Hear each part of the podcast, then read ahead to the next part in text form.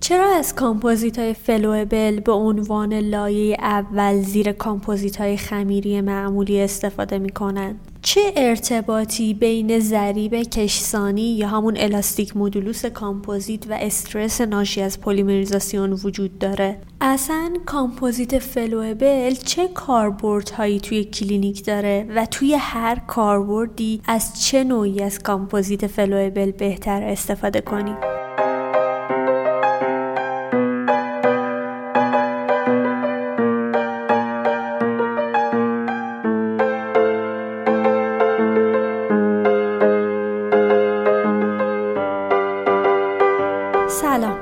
کیانا شکفته هستم و این 19 همین اپیزود از پادکست مارتنزیت هست. تو پادکست مارتنزیت من هر ماه در مورد یکی از مواد دندون پزشکی اطلاعات کامل و ترجیحاً بالینی میدم تا فارغ از اینکه شما چقدر در موردش اطلاعات داشتین بتونید بهتر ماده دلخواهتون رو انتخاب بکنین و با اون کار کنین تا در نهایت هر کدوم از ما بتونیم دندان پزشک بهتری باشیم. این اپیزود در ادامه اپیزود 18 هم و در مورد کاربردهای بالینی کامپوزیت flowable هستش که در خرداد ماه 1400 ضبط شده. پس اگر اپیزود 18 رو گوش نکردید اول پیشنهاد می‌کنم اون اپیزود رو بشنوید. تو اپیزود قبلی من در مورد کامپوزیت های flowable گفتم اینکه چی میشه؟ یه کامپوزیتی flowable میشه و یه کامپوزیت دیگه خمیری. اینو گفتیم که کامپوزیت های flowable چه تفاوتی در ساختارشون وجود داره که با کامپوزیت های خمیری ممکنه متفاوت باشه. در مورد نسل یک و دو و های متفاوت اونها صحبت کردیم که در نسل یک های flowable ها محدود بود به های کوچیک ولی در نسل دو کامپوزیت های flow می‌تونستن اونا توی خیلی از ها حتی ترمیم کلاس 1 و توی خلفی هم استفاده بشن. در مورد viscosity و flow کامپوزیت های flowable صحبت کردیم. گفتیم الزامی وجود نداره داره که کامپوزیت با فیلر بیشتر flow کمتری داشته باشه و عوامل مختلفی درش موثرن اما در کاربرد میزان جریان پذیری کامپوزیت برای ما اهمیت زیادی داره. در مورد عمق cure کامپوزیت های flowable صحبت کردیم گفتیم ممکنه که کامپوزیت flowable ما bulk fill باشه یا ممکنه که معمولی باشه و باید به صورت incrementally گذاشته بشه. مختصری هم در مورد کامپوزیت های flowable self adhesive گفتیم که کامپوزیت های flowable ی بودن که نیاز به etch و bond قبلشون وجود نداشت. حالا تو این اپیزود می‌خوام در مورد کاربرد های کلینیکی کامپوزیت های flowable صحبت بکنم. پس اگه موافقین با ما همراه باشید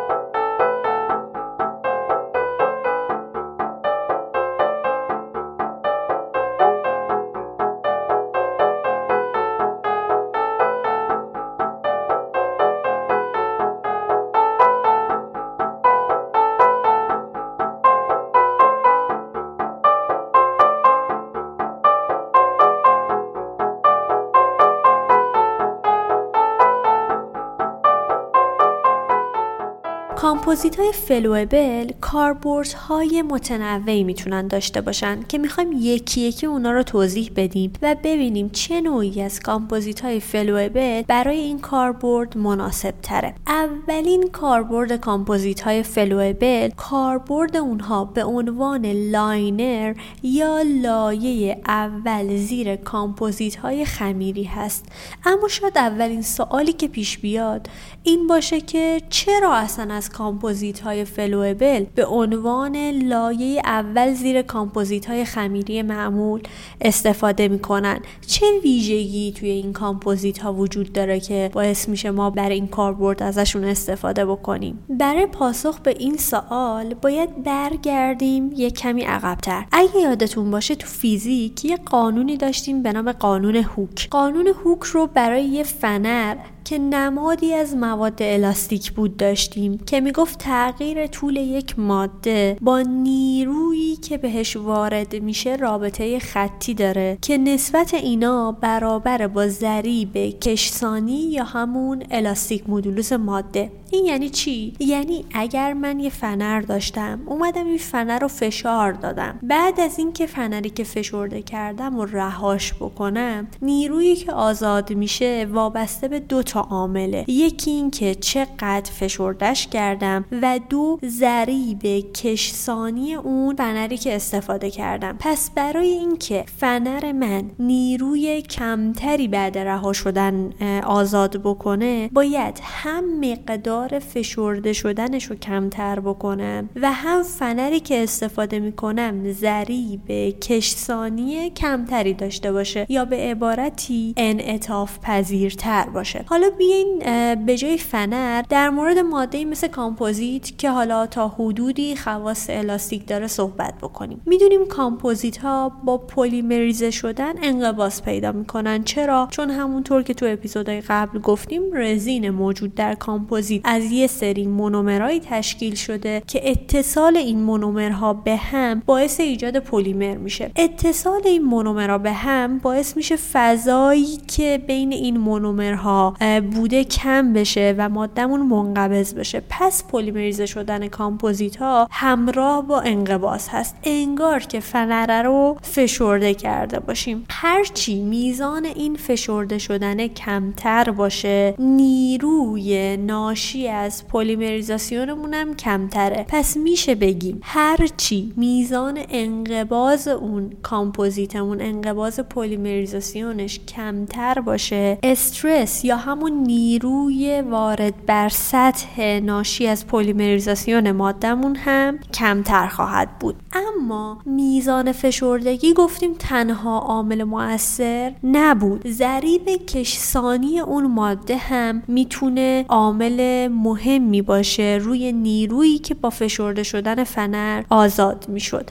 بنابراین هرچی که ضریب کشسانی مادهمون حالا اینجا مثلا کامپوزیتمون کمتر باشه باز هم استرس و نیرویی که وارد میشه کمتره. بنابراین هرچی کامپوزیتی که من استفاده می‌کنم ضریب کشسانی یا همون الاستیک مدولوس کمتری داشته باشه باز هم میزان استرس ناشی از پلیمریزاسیونش کمتر خواهد بود. خب پس یه مرور بکنیم. اگر کامپوزیت رو من یه ماده الاستیک در نظر بگیرم برای اینکه این ماده با انقباض استرس کمتری آزاد بکنه بهتره که اولا میزان انقباض پلیمریزاسیون یعنی به عبارتی میزانی که فنر رو فشرده کردیم تا حد امکان کمتر باشه و از یه طرف دیگه elastic modulus کامپوزیتمون یا همون به عبارتی سفتی فنرمون مثلا تا حد امکان کم باشه. خب حالا می‌خوایم تو ساختار کامپوزیت ریز بشیم و ببینیم چی کار کنیم که کامپوزیتی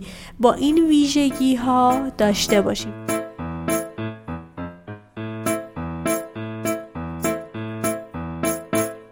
There's a yellow rose in Texas that I am going to see.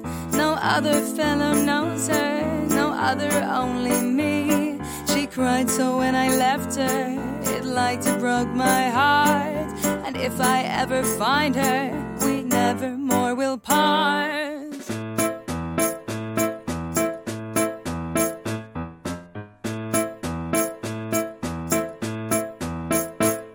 She's the sweetest rose of color this soldier ever knew. Her eyes are bright as diamonds, they sparkle like dew. You may talk about your dearest mate and sing of Rosalie, but the yellow rose of Texas is the only girl for me.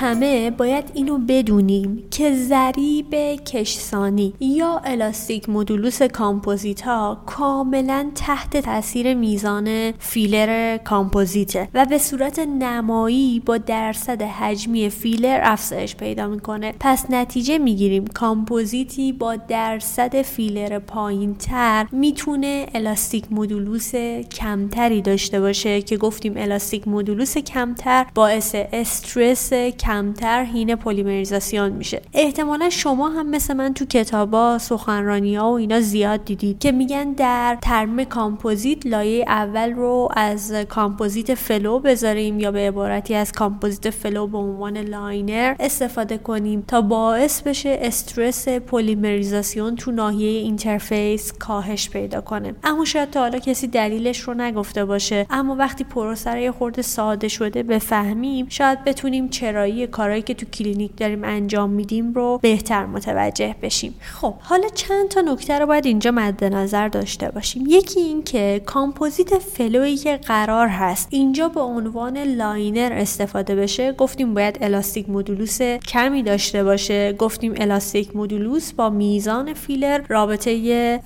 مستقیم داشت. پس نتیجه می‌گیریم flow یی به درد این کار می‌خوره که elastic modulus پایین و خب load filler ی کمتری داشته باشه. پس flow های خیلی high filled که به تبع اون elastic modulus های بالاتر دارن مناسب استفاده به عنوان liner نیستن. و flow هایی به درد این کار می‌خورن که درصد فیلر پایین تر و به تبع اون elastic modulus پایین تری داشته باشن.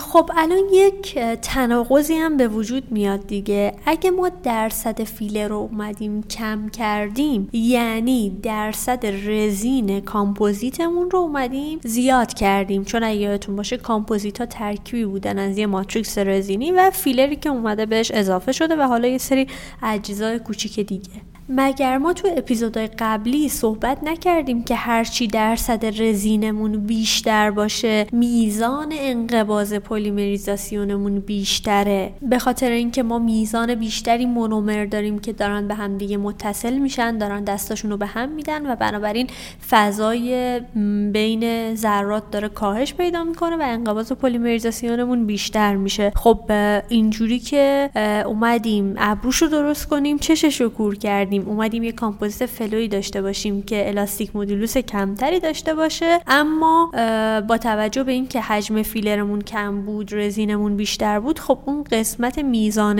انقباض پلیمریزاسیون یا میزان فشردگی فنره رو اومدیم بیشتر کردیم. حالا راه حلش چیه؟ جواب چیه؟ اگر دوست دارین یه pause بزنین یکم فکر کنین.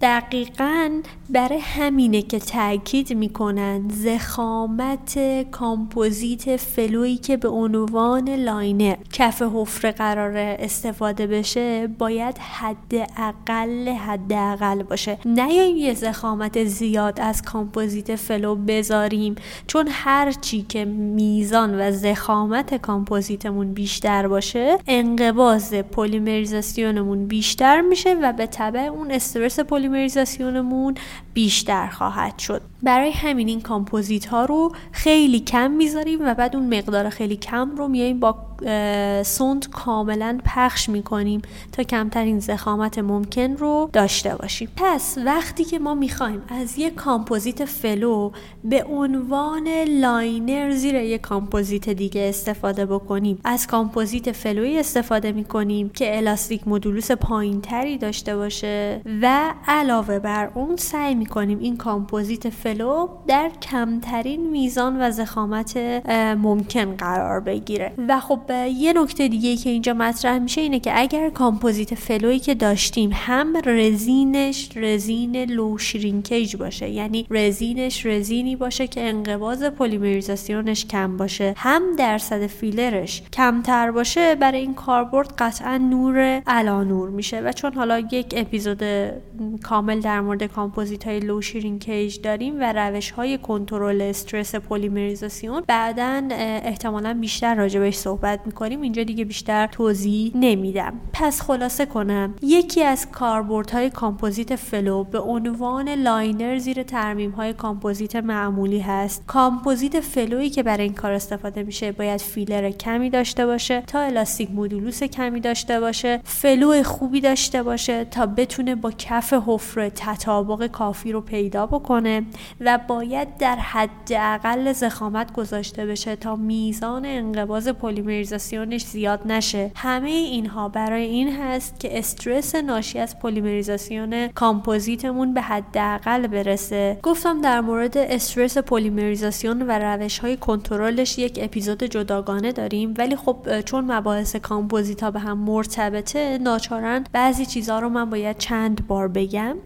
اینو بگیم که استرس پلیمریزاسیون کامپوزیت در لایه اول برای ما خیلی مهمه. چرا؟ چون لایه اولی لایه هست که در تماس با دندانه و استرس و نیروی زیاد ناشی از پلیمریزاسیون ممکن انقدر زیاد باشه که باعث جدا شدن یا debond شدن bonding ما بشه. یعنی به عبارتی استرس ناشی از پلیمریزاسیون من نباید انقدر زیاد باشه که از استحکام اولیه bonding من بالاتر باشه و باعث بشه که اون bonding من ولو در یه سری نقاط خیلی کوچیکی بخواد debond بشه. برای همینه که لایه اول کامپوزیت همیشه خیلی خیلی برای ما مهمه و سعی می‌کنیم که توی ضخامت های کمتر این لایه رو بذاریم و از کامپوزیت هایی با elastic modulus کمتر استفاده بکنیم تا با کاهش استرس بیایم از این دباند شدن جلوگیری بکنیم که حالا تکنیک های دیگه هم هست که در جای خودش انشالله توضیح خواهم داد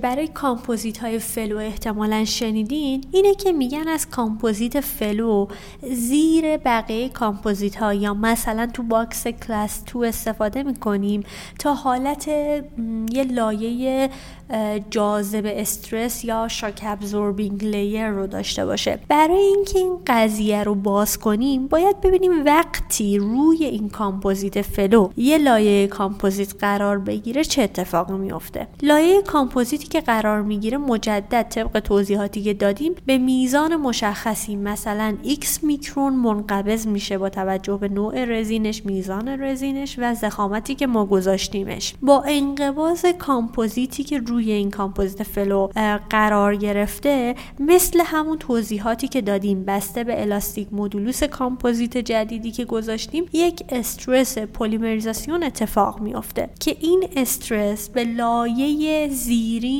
که بهش متصل هست داره منتقل میشه. حالا فرض کنیم یه بار زیر این کامپوزیت یه کامپوزیت flow set شده با elastic modulus کم هست یه بار زیرش یه کامپوزیت مثلا معمولی با elastic modulus بالاتر. استرس پلیمریزاسیون وارد شده به اون کامپوزیت زیری بسته به elastic modulus ش باعث یک مقداری تغییر شکل مثلا یه عددی میکرون تو کامپوزیت زیری میشه. نکته ای که هست اینه که هرچی ماده من flexible تر باشه این ماده می‌تونه تغییر شکل بیشتری بده بدون اینکه این تغییر شکل حالت دائمی بودن به خودش بگیره. یعنی مثل یه فنر یه تغییر شکلی که توش ایجاد می‌کنی برمیگرده و دیگه دچار تغییر شکل دائمی نمیشه. و همین باعث میشه که تغییر شکل دائمی تو لایه قبلی کمتر بشه و یکپارچگی bond مون حفظ بشه. پس اینجا هم اگه هدف ما اینه که از کامپوزیت flow در زیر یک کامپوزیت دیگه با هدف shock absorbing استفاده کنیم بهتره که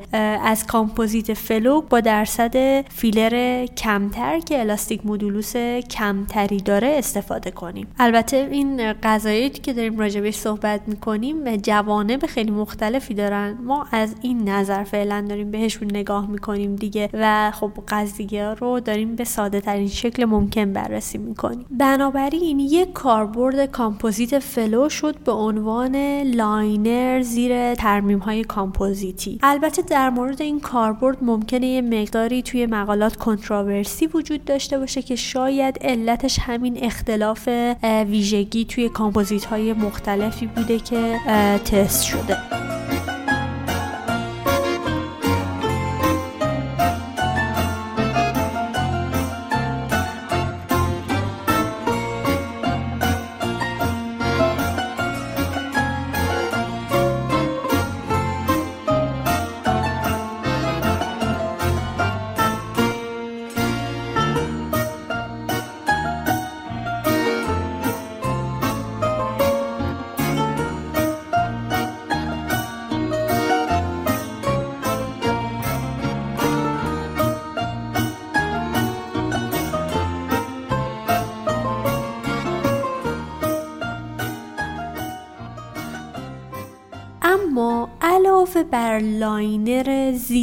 کامپوزیت های خمیری کامپوزیت های flowable کاربرد های زیاد دیگه ای می‌تونن داشته باشن. کاربرد بعدی این ماده می‌تونه به عنوان ماده fissure sealant باشه. یکی از کاربرد های خوب کامپوزیت های flowable به عنوان ماده fissure sealant هست. یه فرمولی هست که ضریب نفوذ یه ماده رو داخل مثلا یه شیار محاسبه می‌کنه. مطابق اون فرمول که خب البته منطقی هم هست هرچی ویسکوزیته ماده ما کمتر باشه و جریان پذیری بهتری داشته باشه و به عبارتی پخش شوندگی بهتری هم روی سد داشته باشه ضریب نفوذش داخل شیارها بیشتره. پس با توجه به اینکه شیارهای ما معمولا باریکن و جریان پذیری اینجا برای ما اهمیت زیادی داره استفاده از نسل یک یا نسل دو هایی که ویسکوزیته پایینی داشتن به عبارتی گفتیم بهشون گفتیم لو ویسکوز برای این کاربرد مناسب تر هستند اساتید خوب من تو دانشگاه مشهد یه مطالعه systematic review و متاآنالیز انجام دادن که عملکرد بالینی fissure sealant ها رو با کامپوزیت های flowable مقایسه کردن که نتیجهش نشون داده بود که گیر کامپوزیت های flowable به عنوان fissure sealant. در مقایسه با خود fissure sealant های معمول تفاوت معنیداری نداشته. پس یک دیگه از کاربرد های کامپوزیت های flowable استفاده از اونها به عنوان ماده fissure sealant هست.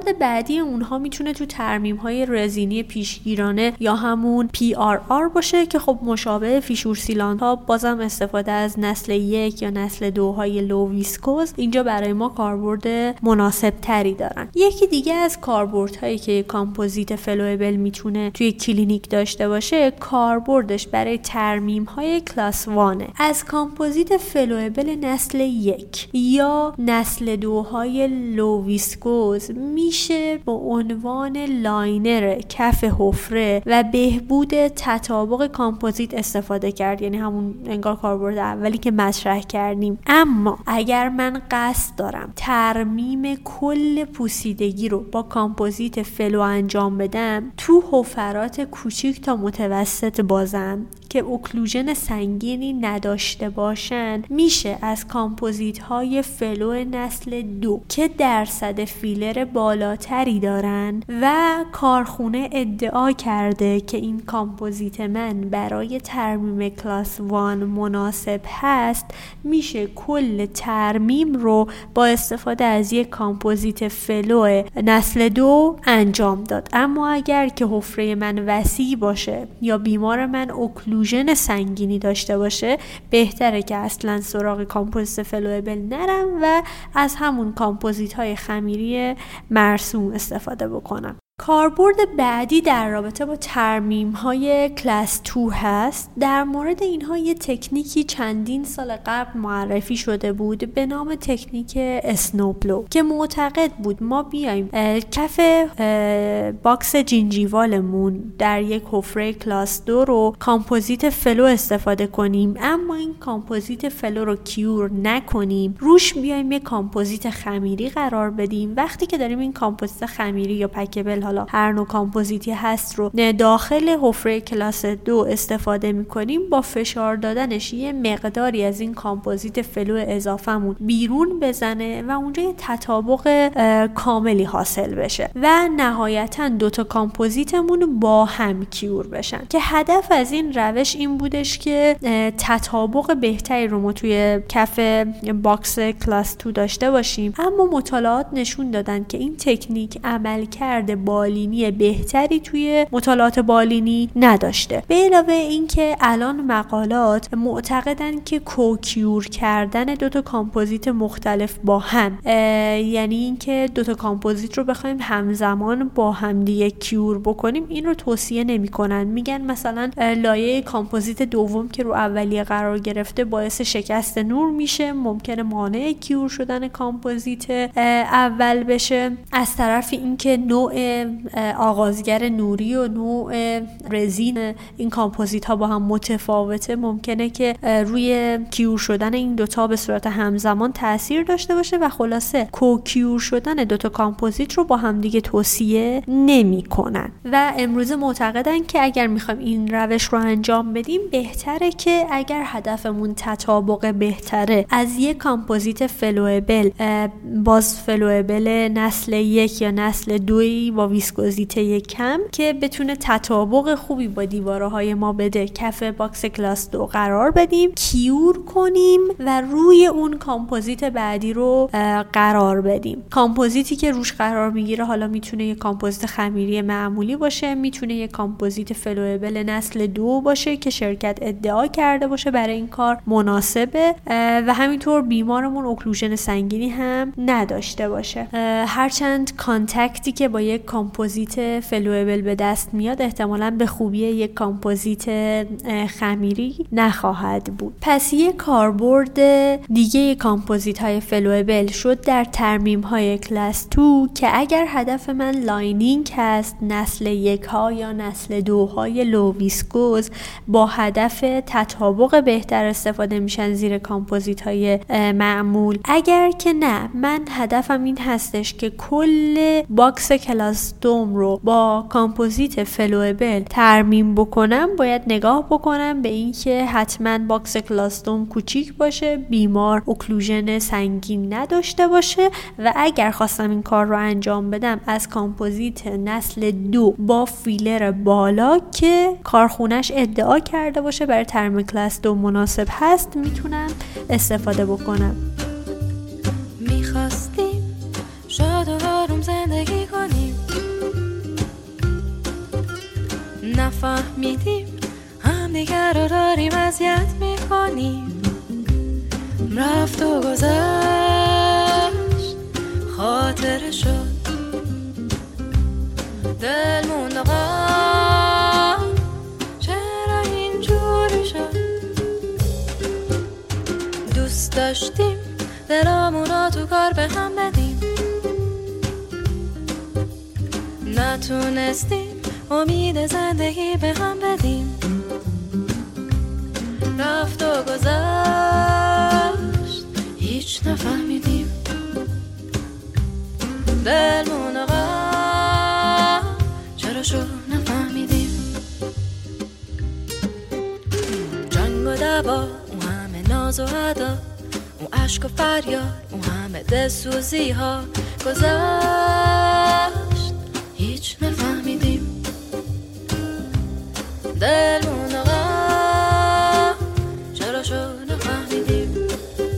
کاربرد بعدی که یک کامپوزیت flowable تو کلینیک می‌تونه داشته باشه برای ترمیم کلاس 3 هست. از انواع کامپوزیت های flowable میشه برای این کاربرد استفاده کرد. منتها برای box کلاس 3 که کوچیکه بهتره که خیلی viscous نباشه کامپوزیت flowable مون. یا نسل یک باشه یا نسل دو های low یا مدیوم.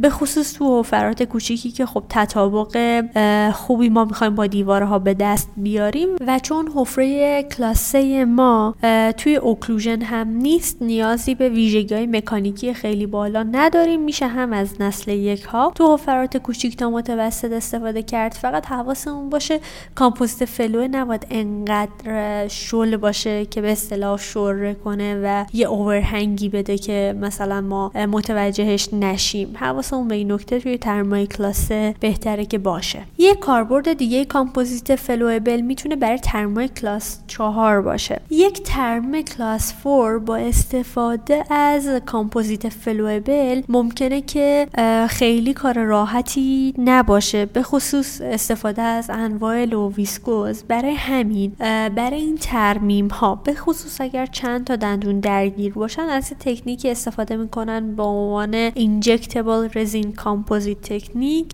که کلیپ این روش رو داخل صفحه اینستاگرام می‌ذارم تا ببینید. همینطور با توجه به اینکه حالا کامپوزیت flowable لبه incisal رو هم درگیر می‌کنه انواع نسل دو که فیلر بالاتر و خصوصیات مکانیکی بهتری دارن برای این کاربرد مناسب ترن همینطور حالا توی incisal edge defect ها این کامپوزیت های flow نسل دو قطعا مناسب تر هستن. کاربرد بعدی کامپوزیت های flowable برای ترمیم های کلاس 5 هست. از انواع کامپوزیت های flowable میشه استفاده کرد. بهتره که این کامپوزیتی که استفاده می‌کنیم خیلی viscous نباشه یا نسل یک باشه یا نسل دوهای low یا مدیوم باشن. به خصوص تو حفرات کوچیک که باز تطابق خوبی رو می‌خوایم با دیواره ها به دست بیاریم توی کلاس 5 هم چون توی occlusion نیستیم نیازی به ویژگی مکانیکی خیلی بالا نداریم. از نسل یک ها به خصوص تو حفرات کوچیک تا متوسط میشه استفاده کرد. همینطور گفتیم که به علت اینکه کامپوزیت های flowable نسل اول elastic modulus کمتری هم داشتن با توجه به انعطاف پذیر بودنشون همیشه به عنوان یک گزینه خوب برای ترمیم های ناحیه cervical مناسب بودن. چون با توجه به اون elastic modulus کمشون می‌تونستن تغییر شکل بیشتری رو تحمل کنن که اول این اپیزود راجبش مفصل صحبت کردیم. خب تا اینجا از کاربرد های کامپوزیت flowable به عنوان liner، fissure sealant در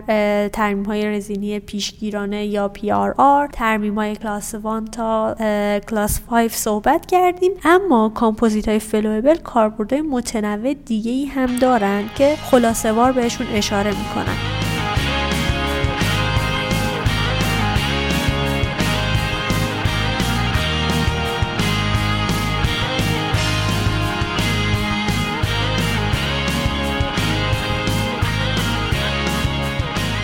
مثلا اگه یادتون باشه تو اپیزودهای bonding صحبت کردیم که وجود یک لایه هیدروفوب روی bonding به خصوص برای bonding های هیدروفیل تر می‌تونه خصوصیات اونو بهتر بکنه. یکی از مواد هیدروفوبی که روی bonding قابل استفاده است کامپوزیت flow ه که مشابه کاربردش به عنوان lining میشه. یعنی باید یه تطابق خوب داشته باشیم. بنابراین از یه نسل یک یا نسل دو low استفاده می‌کنیم. که حالا نسل یک می‌تونه اون خوبی elastic modulus پایینتر رو هم برای ما به همراه داشته باشه. کاربرد بعدی کامپوزیت flowable می‌تونه برای mock-up کردن باشه که حالا ما می‌تونیم از کامپوزیت های تاریخ مصرف گذشته برای این کار استفاده بکنیم یا از کامپوزیت های flowable معمول که خب handling خوبی بهمون میدن. برای immediate dentin sealing و deep marginal elevation که حالا این روزا بحثش رو بیشتر میشنوید میشه از کامپوزیت های flowable استفاده کرد که چون بحثشون مفصل موکول تبدیلشون می‌کنم به یه اپیزود مخصوص. برای ترمیم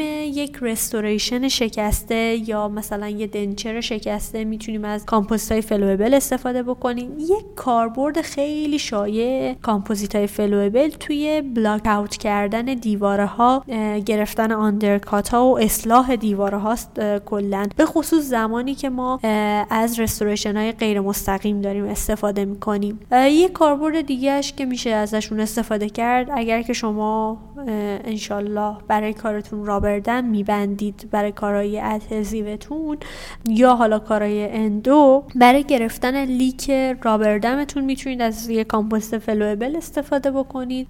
اگر که مثلا دارید یک laminate ی کار می‌کنید یا مثلا یه ترمیمی دارین انجام میدین یه rest پروتز پارسیلی زدین یه جایی که بعد می‌بینین مثلا یه حباب کوچیک این داخل هست یا یک پوسیدگی خیلی ظریفی تو اون ناحیه هست می‌تونید اون اصلاحات رو با استفاده از کامپوزیت flowable انجام بدید. برای splint کردن دندون ها یکی از مواد خیلی پرکاربرد و خوبی هست چون handling خیلی بهتری نسبت به کامپوزیت خمیری برای splint کردن بهمون میده. توی چسبوندن براکت های ارتودونسی حالا علاوه بر مثلا ترکیبات glass ionomer و resin modified glass ionomer از کامپوزیت های flowable میشه برای چسبوندن براکت ارتودونسی استفاده کرد. برای چسبوندن لمینت های سرامیکی نازک که عبور خوبی نور داشته باشه از ورای اونها میشه به جای سمان رزینی از کامپوزیت flowable استفاده کرد. ولو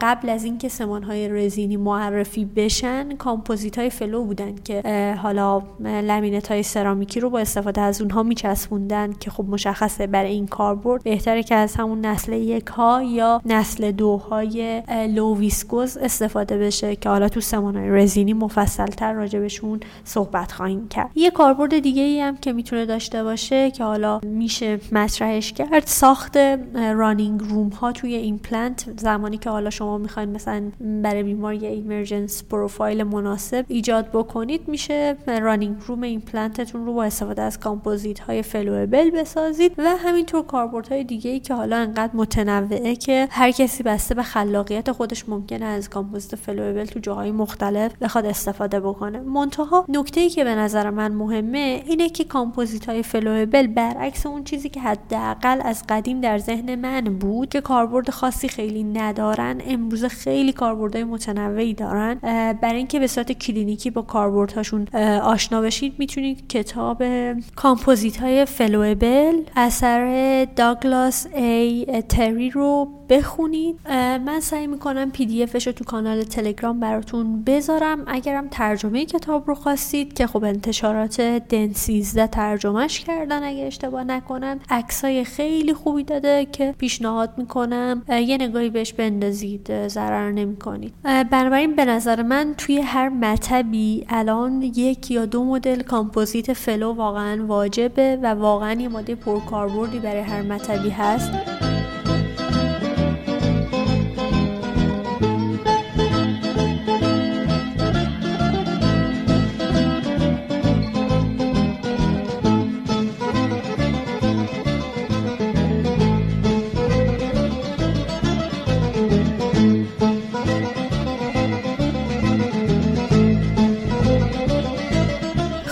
اگر بخوام خلاصه کنم که توی این دوتا اپیزود راجع به چی صحبت کردیم اگر من دنبال یک کامپوزیت flowable هستم برای انتخاب یک کامپوزیت flowable باید به چند تا نکته دقت کنم. اول از همه باید ببینم برای چه کاربردی دنبال کامپوزیت flowable م. بعد باید ببینم برای این کاربرد چه نوعی از کامپوزیت مناسب تر هست. بعد بیام ببینم که کامپوزیت های موجود در بازار رو آیا می‌شناسم یا نه. یه نگاه بهشون بکنم می‌فهمم که این نسل یک هست یا نسل دو هست. تفاوت نسل یک و دو رو متوجه شده باشم. تو انتخاب کامپوزیت های flow به خصوص در نسل دوها علاوه بر اینکه حالا میزان فیلرش چقدر هست به جریان پذیری یا flowability ش دقت بکنم. آیا low viscous ه یا high viscous ه؟ بعد بیام به ضریب الاستیک یا elastic modulus کامپوزیت flow توجه بکنم. تاثیر این elastic modulus رو بر استرس پلیمریزاسیون بهش توجه بکنم. حتی می‌تونم دیتای elastic modulus کامپوزیت ها رو از مقالات مقالاتی که حالا اینا رو بررسی کرده باشن یا کامپوزیت های مختلف رو با هم مقایسه کرده باشن در بیارم. فقط حواستون باشه که دیتای مقاله مختلف رو با هم مقایسه نکنید چون شرایط یکسانی نداشتن. ولی اگه یه مقاله چند تا ماده مختلف رو با هم مقایسه کرده بود می‌تونید از این مقایسه استفاده بکنید. دقت بکنم این کامپوزیتی که تو بازار عمق cure ش چه شکلی هست؟ آیا این کامپوزیت flowable من bulk fill هست یا نه؟ یه کامپوزیت flowable معمولی هست که باید incrementally گذاشته بشه؟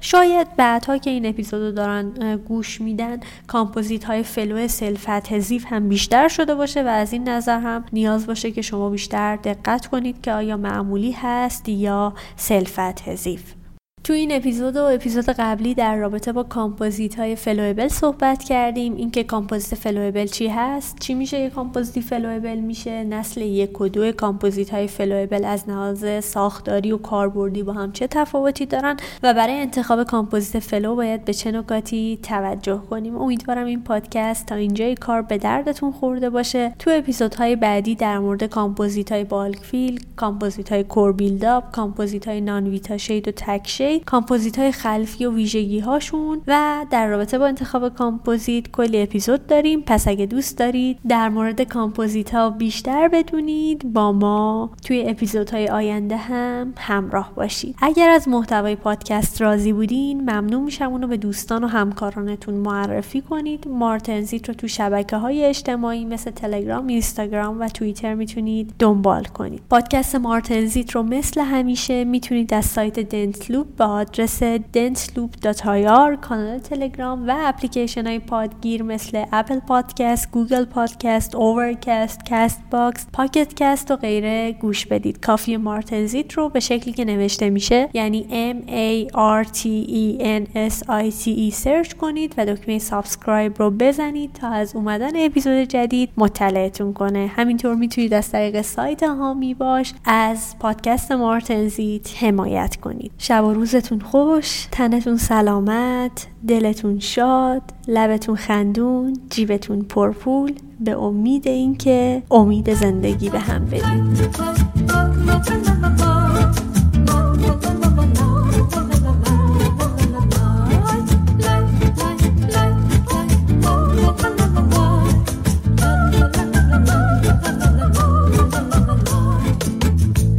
دریا به صحرا فکنم. اندر این کار دل خیش به دریا فکنم. جره جام بر این تخت روان افشانم. قلقل چنگ در این گنبد بینا فکنم. مایه خوشدلی آنجاست. مایه خوشدلی آنجاست. آنجاست دل آنجاست که دل دار آنجاست. می‌کنم جهد که خود را مگر آنجا فکنم از دل تنگ گناه کار گناه کار برارم ماهی کوتشندر کوتشندر کوتشندر گناه آدم و حوا فکنم